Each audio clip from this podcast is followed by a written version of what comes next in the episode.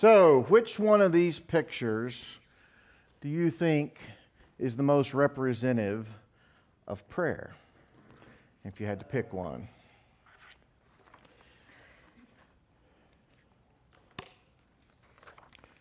While you think about that, let's take a moment and give next to Ken uh, a great hand and a thanks for helping us lead worship the last couple of weeks.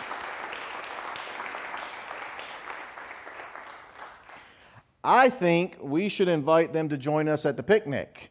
And uh, what do you guys think? All right. Well, I actually asked, asked them last week, and they said they'd be there. there you go. So, yeah, they will be joining us again at the picnic for, and, and after we eat that day, they'll be sharing, I guess, a full blown concert with us. And you will be back here at 1 practicing, and if you want to come here more today, they'll be here at 1 o'clock today, so you can join in with that too. So, let's start off with the, the question that I was asked. I've been wondering about something you said, and the you is me, in case you're wondering previously. You indicated that we should pray only to the Father, but then this week was talking about Jesus and Him being God and the Holy Spirit being our earthly heavenly helper, and apparently I confused someone. As I said, I don't know exactly what I said when I said this. I don't know when I exactly said this.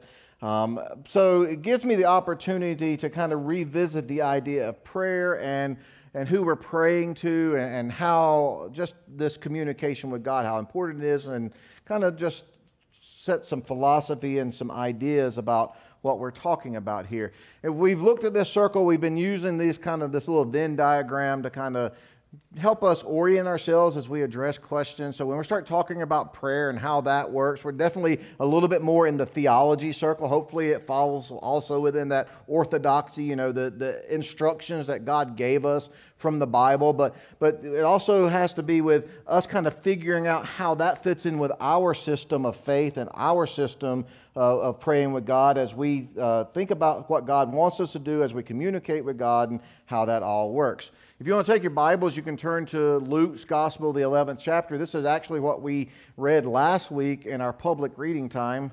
Uh, if you're new here, we, ha- we have a time where we set across where we're, as a congregation, uh, regularly reading through the scriptures. We've already worked through the Gospel of Mark. Now we're, we're nearing uh, around the halfway point of, uh, of Luke's Gospel that we've just been reading out loud together.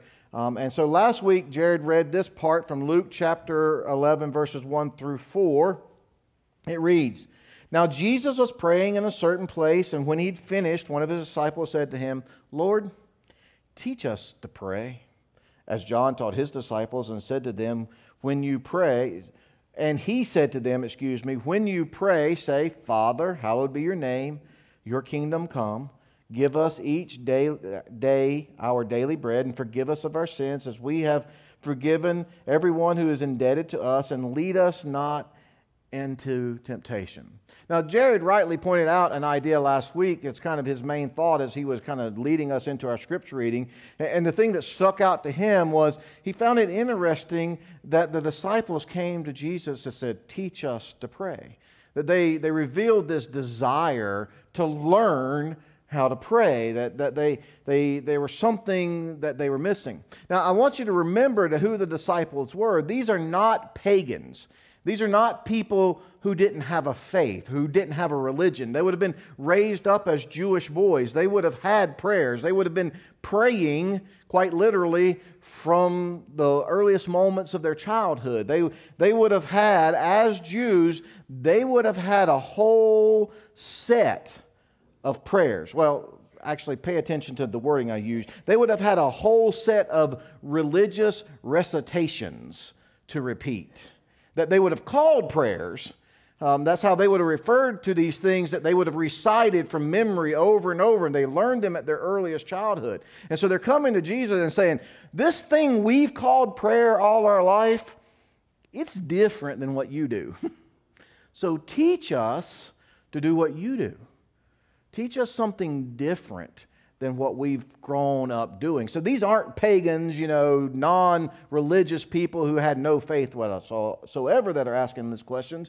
These are people who would have had lots and lots and lots of prayer in their life and had done a lot, a lot of praying probably. They probably did it daily already. And there's like, but there's something different. They noticed that Jesus' prayer life was different than theirs.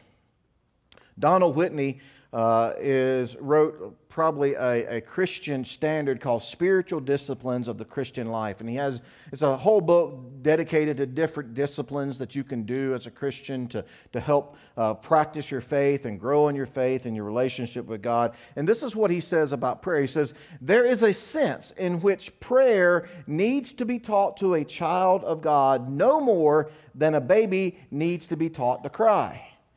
But crying for basic needs is a minimal communication, and we must grow beyond that infancy. So there's a sense that when we come to faith, when we establish a relationship with, with God, when we're born again, as the Bible would say it, that we have this sense of how to talk to God, just like a baby knows how to talk to us. But, but there's a, a maturity that goes on. Obviously, as you could see, my daughter could speak and communicate a lot better than she could when she was an infant. She didn't get up here and cry this morning, right? She communicated. She's matured. Interestingly enough, Carly, we how many of you raised your first child and your second child kind of different? You know, you're all gung ho on the first one, and we're going to do this, and we're going to do this, and we're going to do this. The second one, you get a little more laxed about some of that stuff. We were, you know, these gung ho first parents. Carly was able to speak in sign language before she could talk. Uh, we, you know, she would do, we, because we didn't want that and just cry and point to stuff. We, we wanted her to communicate. And so, as, before she was able to use words, if she wanted something, she'd say milk. And she would do her hand like this, and we would know she would want milk. If she wanted more, she would do this. She had a, a, a group of about five different words that she could thank you. She would say thank you when she got her milk. And there, I don't even remember them all. Uh, it was so long ago now.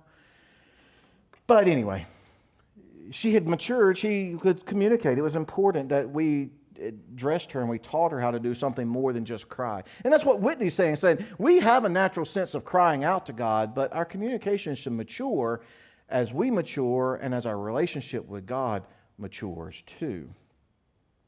In all transparency, just of who I am, if there was one area that I personally want slash need to grow more spiritually in, in my own spiritual life, if there's an area that I would identify that this is a target area that I want to need to mature in more, it's probably in the area of prayer. It's one of those things that, that I need to, to see more about. And so the temptation for me when I looked at this question was, to, was immediately to jump into methods and practices that we could do, use to, to be better prayers, that we could use to be more mature prayers. You know, journaling is, a, is something I use. It helps me. Praying scripture, like learning how to take a scripture and pray that one scripture repeatedly and understanding how to apply scripture to our prayers. Or just the practice of the discipline, how to discipline yourself to, to pray. But I want to be more basic than that. I want to move beyond just even practical advice about how to pray and have some basic conversations about the philosophy and the theology and our thoughts about prayer and this idea of, of who it is we're addressing and how to address them. I'm going to answer the question by first discussing what prayer is or actually is and what prayer is not. My goal for today is hopefully to develop our hearts for prayer more than the manner of our praying. My goal is that, that we work on our heart more than we work on our method. we work on, on what our motivations more than, our, than the manner in which we do things. And that's where I hope to get us today. So the disciples asked Jesus to pray, to teach them to pray. And, and I, and I kind of want to pull out some things that I think we can learn from that, or at least what those differences than Jesus' prayer was to what the disciples had experienced. What made that so different that they were saying, Well, teach us how to do this rightly or how to do this real? And the first one, when we think about prayer, talk about what prayer is not. prayer is not religious, or at least it shouldn't be. All right. And what I mean by that is there are lots of people who pray. There's lots of faith. Really, if you looked at any faith probably around the world, they have a prayer component in them. Uh, no matter what faith system, Christian, non Christian, pagan, they all have a, a prayer component in them. And many have treated prayer as this religious duty. This is probably part of what's going on with the disciples, that, that they had these things memorized. They had these, these times set aside for prayer, and, that, and that there was a right way to do it and a right thing to say. And they had learned all the methodology of prayer, and they were probably faithful to that, but there something was wrong. And because what they had done is they had taken this wonderful blessing that we call prayer and they had turned it into a religious duty uh, a, a have to more than anything. So, people in other faiths have appointed times and methods and procedures and protocols that they have to follow to do them right. Uh, are some uh, people who recite from memory ancient prayers over and over, and they become rote within their memory that they can say their prayers without ever even contemplating the wording that they use. They can say them in their sleep, so to speak, and they have nothing to really to think about. Uh, let me get my, my uh, A.W. Tozer was wanting to say C.S. Lewis, and I knew it wasn't Lewis. It was Tozer. Tozer wrote a book called Rut, Rot, and Revival. And he, and he talks about how we as Christians, we kind of get in these ruts and that we just do the same thing over and over and over. And when we get in this rut, it's not long before rot starts to set into our spiritual lives. And he says, really, what gets us into the rut is when we do things out of the rote. You can hear him doing his preacher thing, playing all these alliterations with the words he uses. But that when we do these things over and over and over and over and over so that they mean nothing anymore, we put ourselves in this rut, and it's not long before spiritual rot starts to set in. And, his answer is revival, to, to bust out of this rut, to do something different. And that's really what the disciples are asking for here, right? You know, how, revive us, teach us to pray like you pray. And so some of us do it that way. Some faiths have lighting of candles, believing that the smoke from the candles will take their prayers to God. Others bring gifts of money or fruit or even flowers and, and lay them before statues so that their God, quote unquote, will pay attention to their prayer. Uh, various uh, people, there's other people who uh, have figured out this idea of the prayer cylinder or the prayer wheel, where they take a cylinder and they, they carve the words of a prayer on this cylinder that's set on a spindle, and, and that they can spin the, the wheel, and that says the prayer for them as it spins around and around and around.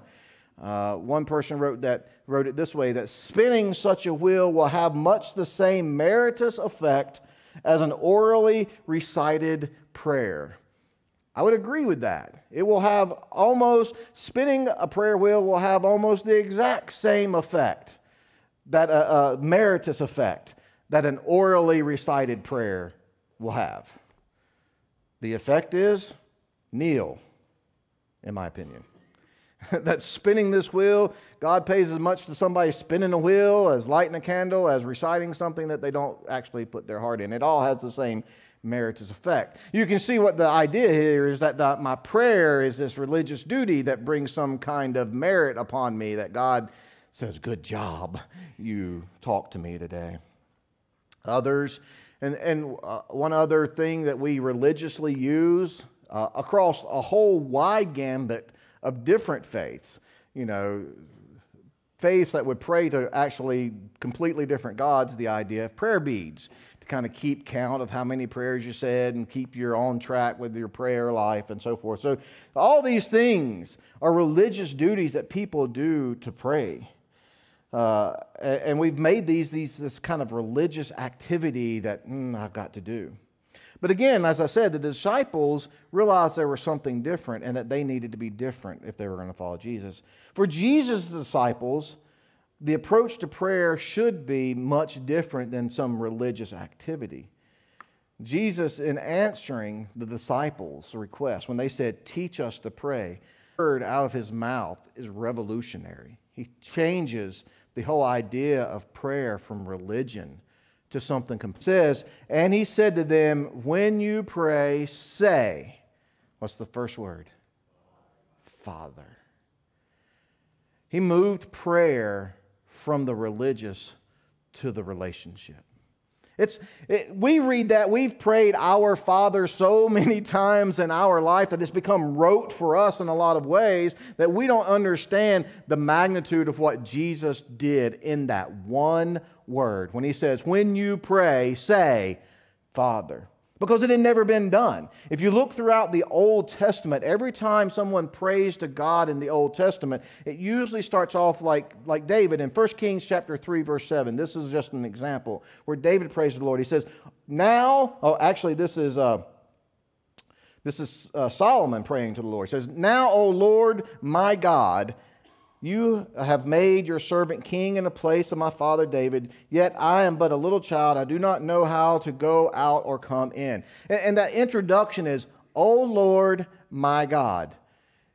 The word Lord that, that we read there is actually God's name. If you look at in the Hebrew, it's O Jehovah or Yahweh.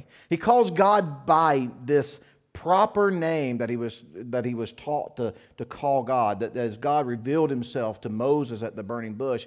But, but they won't say it that way. That's why they transliterate, that's why they call it Lord. They won't even say God's name, so they use a, a substitute because his name is too holy to even pronounce, even though it's written. So it's, Oh Lord, but it's really God's personal name, Jehovah Yahweh, the, the tetragrammaton as, as it's called. You are my Elohim. You are my God. Jehovah is God, is what it says. And in every one of the Old Testament, this is generally how God's uh, addressed in the, in the most reverent possible way. Called out by name as he identified himself, and then given the, rec- the, the recognition, you are God Almighty. This is how it's done for centuries and centuries and centuries. And then Jesus comes up and said, Well, if you want to do it the way I do it, Here's how you start Father. Dropped is the personal name.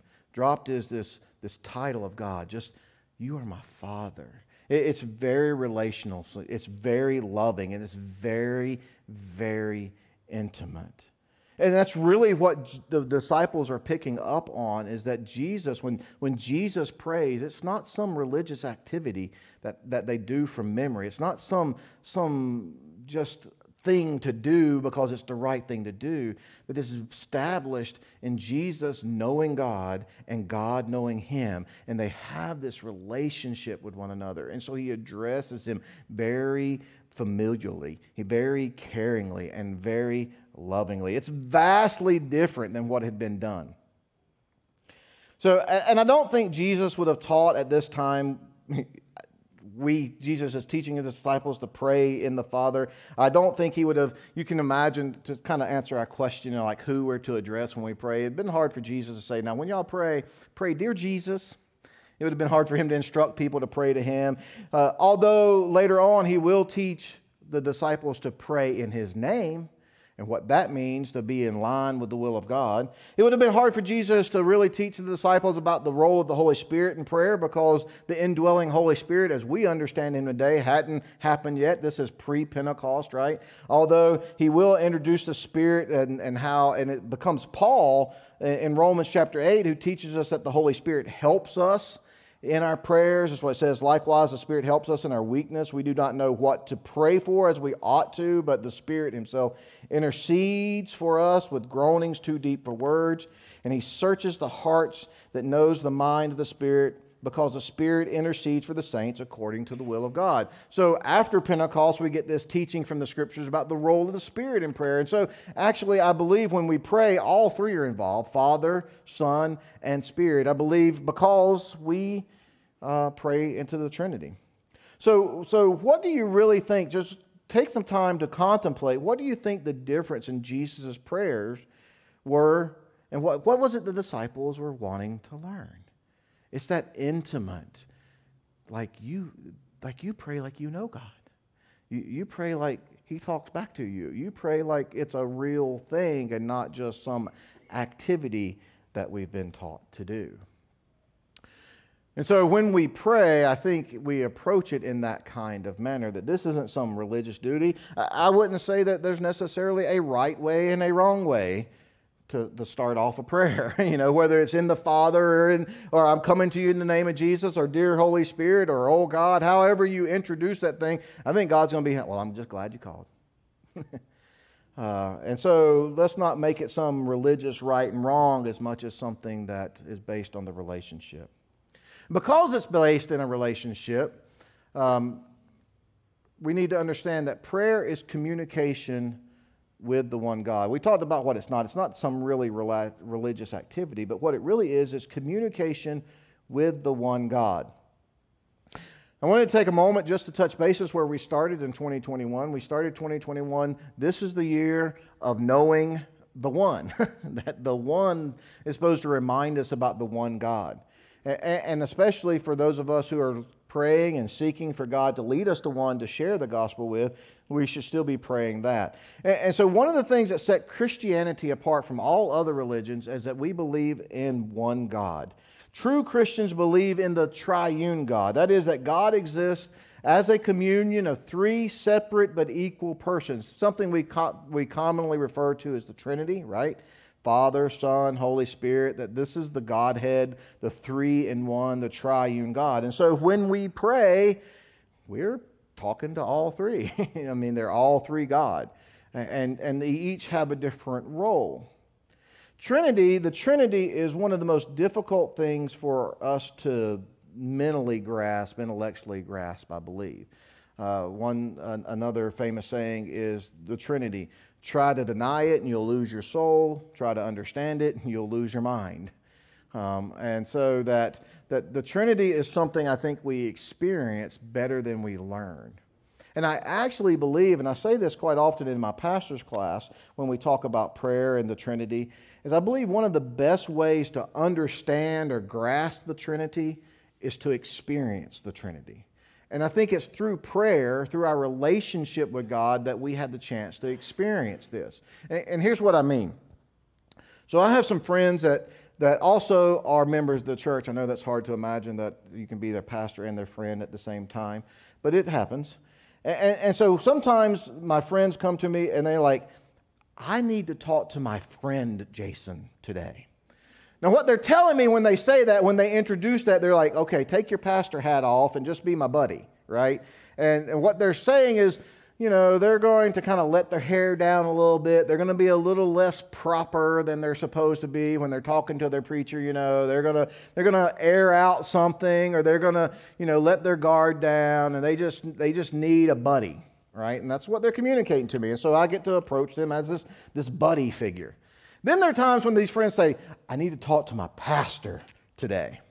When they say that to me, they're like, "Okay, I got, I got a serious question. I got a theological question. I got a Bible question. I need, I need some good godly counsel. You know, really run this through the filter uh, of who God is and what you know about the Scripture and, and guide me spiritually today.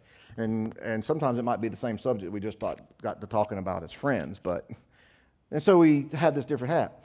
Sometimes it, it, that Carly comes in and she wants advice from her, her father, right? And then sometimes she goes, I just need to talk to my dad. when she says that, what she's wanting me to do is to affirm whatever she says, right? You know, I just, I love you, honey, and it's going to be okay. And eh, that guy, he's just mean, and I'm going to go smack him around. You know, just that she's right and whatever she says is right, and anything that's gone wrong to her, it's my duty to go out and fix. That's what dads do. And so sometimes she needs that reassurance. Sometimes she needs her father who's going to, like, now, young lady, right? The reason I say that is sometimes when I pray, and this is, I'm just not advocating this is right, wrong, or indifferent. This is my own personal freedom if we were looking at a little Venn diagram. I just think to myself when I'm praying, who is it I'm talking to? Who is it that I'm really addressing in this kind of this in this realm of talking to the Godhead, Father, Son, and Holy Spirit? You know, if I'm praying about, you know, Lord, I, I need to know your will.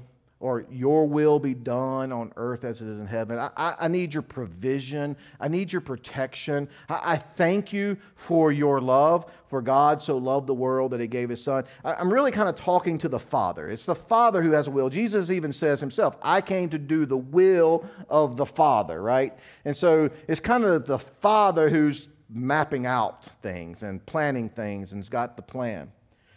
If I'm praying, for lordship, if I'm praying for gratitude, if I say, I'm so grateful my sins were forgiving, I might think about Jesus because he's the one who paid the penalty. Thank you, Jesus, for paying the penalty for my sins. Thank you, Jesus, for being obedient even to the point of death and death on the cross. Thank you, Jesus, for paying a debt that I couldn't pay.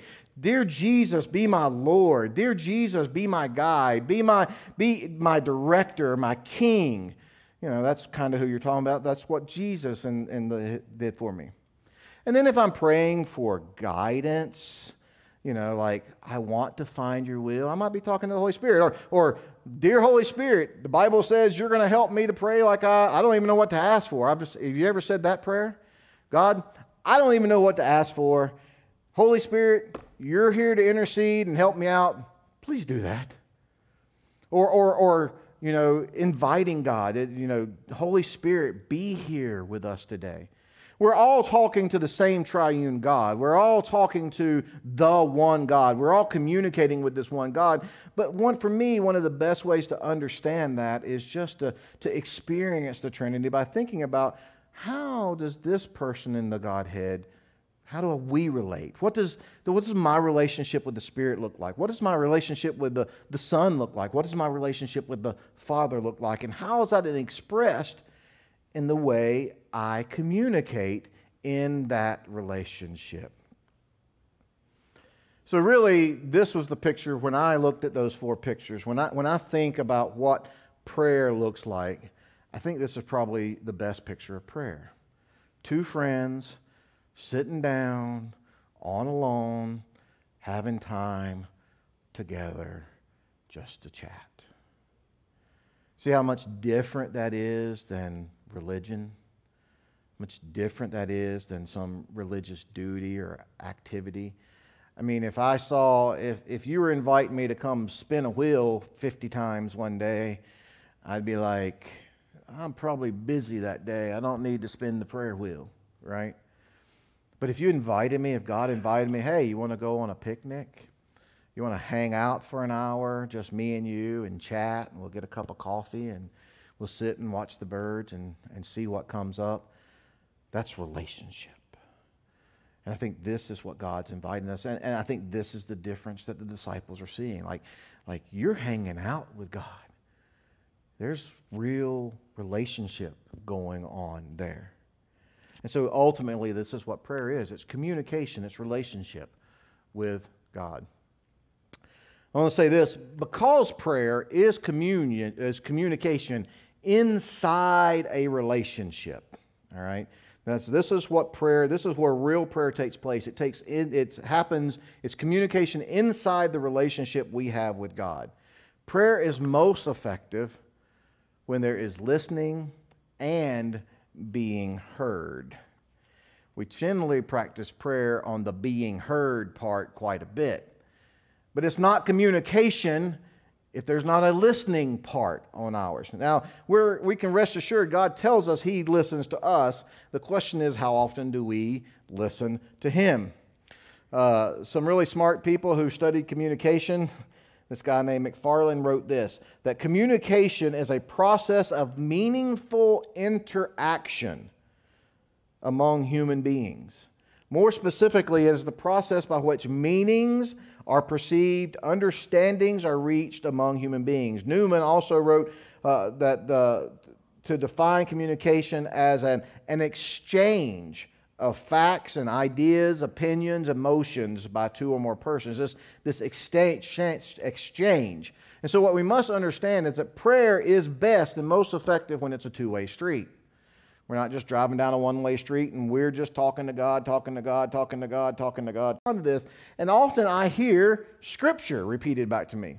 There's a passage in John 14, 25, 26 that says, These things I've spoken to you while I'm still with you, but the Helper, the, the Spirit, uh, the Holy Spirit from the Father will send in, his, in my name, will teach you all things and bring to remembrance all that I've said to you. And I find that happening for me in the process of prayer quite often. Is that as I pray about something, scriptures pop in my mind. And, and usually it's just like part of a scripture, like three or four words, enough for me to go find it. and like, oh, I can find that verse because I can remember three words of it, and I do a Google search and I find the passage, and then I start to read the passage. And quite often I find guidance in the scriptures that I've been led to. That's the way it kind of happens for me. I think it probably is different for a lot of people, but I do listen for the Spirit to answer me. I do ask questions and wait for answers. I ask for guidance and wait for and expect answers, and, and, and, and there's this give and, the time, and take. Interestingly enough, it's funny how God works. Just yesterday, I had a conversation with someone who was talking to me about another church who has a prayer service, a weekly prayer service. And, and what the people do is they come in and they sit in complete silence. They don't say anything, they don't do anything, they just sit there until they hear from God. I understand the idea behind that, and I think that's good. Obviously, I think we should be listening to God. But I think you got to be careful because people sit there and they just wait for something to pop in their brain and then they just say, well, that's from God. And so you got to be a little bit careful when listening to God. You've got to find a way to make sure you hear his voice. And the one thing I would tell you that that don't just think you heard God, make sure you heard God. And one of the best ways to make sure you heard God, check it with scripture. God's never going to tell you something in your heart, in your spirit, in your mind, in your feelings, in, in anything that's about you. God's never going to tell you something that contradicts what He's written down. And, and, and so if you thought you heard God and you want to make sure, then check it with Scripture. Because too often we hear what we want to hear and we put it in God's mouth and we didn't actually hear from him too. So there is a danger we have with that, I think. We got to be careful with that listening and not just let every thought I had, well, I'm just going to attribute that to God. and I'm going to attribute that to God, and I'm going to attribute that to God. And pretty soon, God can lead us to do things that God would never lead us to do. And I've talked to a lot of people who've told me that God wanted them to do X, Y, Z, and I'm like, well, that's funny because he says he hates that in the Bible or he despises that in the Bible, or that's a sin in the Bible, I don't know why he would tell you something different than he told everybody else for the last 2,000 years. And so we do have to be careful with the listening part, but it definitely needs to be part of our practice. And so here's what I'd like to draw. And, and drawing a, an answer to this person's question of, of me teaching pray only to the Father or not to pray to the Father. Really, prayer needs to be more about our purpose than our method. It really needs to be more about what's on our heart than what we do and how we do it. Um, and, and, I really think that's what the, the disciples are seeing. They're seeing Jesus' heart, they're seeing his relationship with God displayed, and they want to have it. Because I'm not really sure that the Bible teaches a correct method for prayer as much as it teaches a correct heart for praying. Let me say that again so you get it. Not sure the Bible teaches us a correct method of prayer as much as it teaches us a correct heart for praying. Matthew 6, uh, 5, Jesus is talking about prayer in his sermon, the Sermon on the Mount. He says, And when you pray, so there's this expectation you're going to do it, you must not be like the hypocrites who love to stand and pray in the synagogues and the streets and the corners and so that they may be seen by others. Truly I say to you, you've received the reward. He goes on to tell them, when you pray, pray in your closet, pray in private, so that the Father knows who sees the heart knows what you're doing. So the Bible is a lot more concerned with our purpose in praying, our motivations in our hearts, than the method in which we use. You can spin the wheel as many times as you want, you can light as many candles as you want, and it will never be as effective as the heartfelt prayer of anyone. It's what amazes me about little kids when they get up and pray, you know. They just say what's on their heart. And how often have you heard a little kid pray and you go, I think Jesus was probably much more pleased with that than that 15 minute prayer the pastor prayed for all he said, right? So that's really what we're talking about. And so let me just kind of give you a couple of quick questions to think about as you go out and pray this week. What, why are you choosing to talk to God? That would be the first question. Why? Why are you going to set aside time to choose God? Is there something you want from Him? you know, that really becomes the impetus of much prayer. God, I have a want, and you need to know about it. Are you wanting to change His mind? One of the most uh, difficult questions I was ever asked in philosophy class. If you could change God's mind in prayer, would you want to? Think about that. Perfect, all knowing, loving God decides to do X. Jason wants Y done. Do you really want me to be able to change his mind? Or do you want to go with the perfect, holy, loving God and just, just do what he says? Do we really want to be able to change God's mind? Or are we just desperate? Is prayer coming from desperation? I wonder how often, you know, sometimes, have you ever had a child come up and say, Dad, I love you so much. You're so great. You're handsome.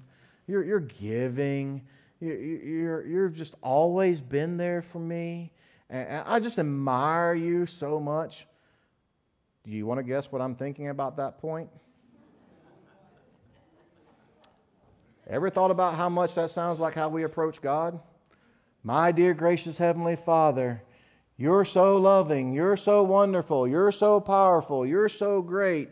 I'm so lucky to be your child. By the way, I got this thing I need. Would you mind doing that for me?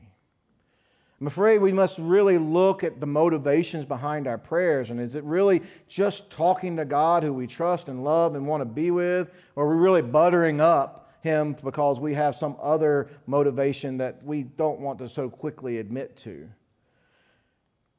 I'll ask you this which one of these fits best for you? When you're thinking about prayer, when you think about the process of prayer, when you come to prayer, when you sit down one day this week and, and approach prayer, which will be the thought that, that pushes you to it?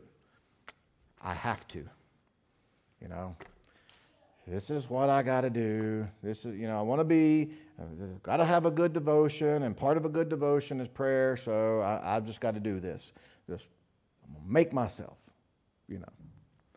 Or do you approach prayer, I ought to? This is something I should do. I, know it's the right thing, and, and I want to, you know, be right at least Monday, Wednesday, and Friday, so I, I really ought to do this, and you're kind of guilt motivated into doing the right thing. Or do you approach prayer, I need to? I'm in a bad situation, and the only hope I got is God to show up and do something, and I just got this really bad need, and the only thing, the only thing I know to do is pray. And so I'm going to. Do you approach prayer? Well, I've been taught to. My mom and my dad, my preacher, and my church, and I've, I've, been taught to do this. This is what disciples do. And I just want to be a good disciple. And, and, and, and sometimes maybe just being obedient is a good reason to pray. I mean, really, the Bible tells us you're blessed if you know what I teach and you do it, right? And the Bible tells us to pray. And so maybe your motivation is, I just going to do what I've been taught to do out of pure obedience. I think that's God honoring. I want to. I can't wait to sit down and tell God what's going on in my head. Not that He doesn't already know, but I just want to talk with Him. I haven't seen him in like a week. Uh, one of the funny things, as you know, our kids went off to camp this week. I was talking to one of the parents on, uh, so they went down Monday, or they went down Sunday to camp. I was talking to one of the parents on Monday, and the parent goes, You're not going to believe what we did last night. Kids are gone. You're just not going to guess what we did. I'm like, All right, well, what'd y'all do? You know, take her out to dinner? Y'all go get, you buy a steak? He's like, No. We had a five sentence conversation without being interrupted. It was great. I'm like, yeah, me and Shelly, we go like hide in the bathroom, turn on the shower just so we can sit in the one place and be taught to have a conversation without two kids and two dogs around us at all times. Because we just want to talk to one another. Like, how are you doing? I haven't seen you. What's going on in your life? You know, I missed you. I love you. Do we approach God that kind of same desperate way? I just can't wait to talk with him again. I just, I, I want to talk to him. I can't go much longer. It's been, it's been like 24 hours since I've had this conversation. I want to have a talk with God. Or finally, do you approach it like, I get to? I have the privilege to talk to the ultimate creator of the entire world. I dare say, if I could get you a phone call with a number of people, I'm scared to say who I might be thinking about.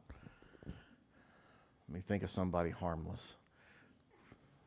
Ben Roethlisberger. There you go. That's about as harmless as you get.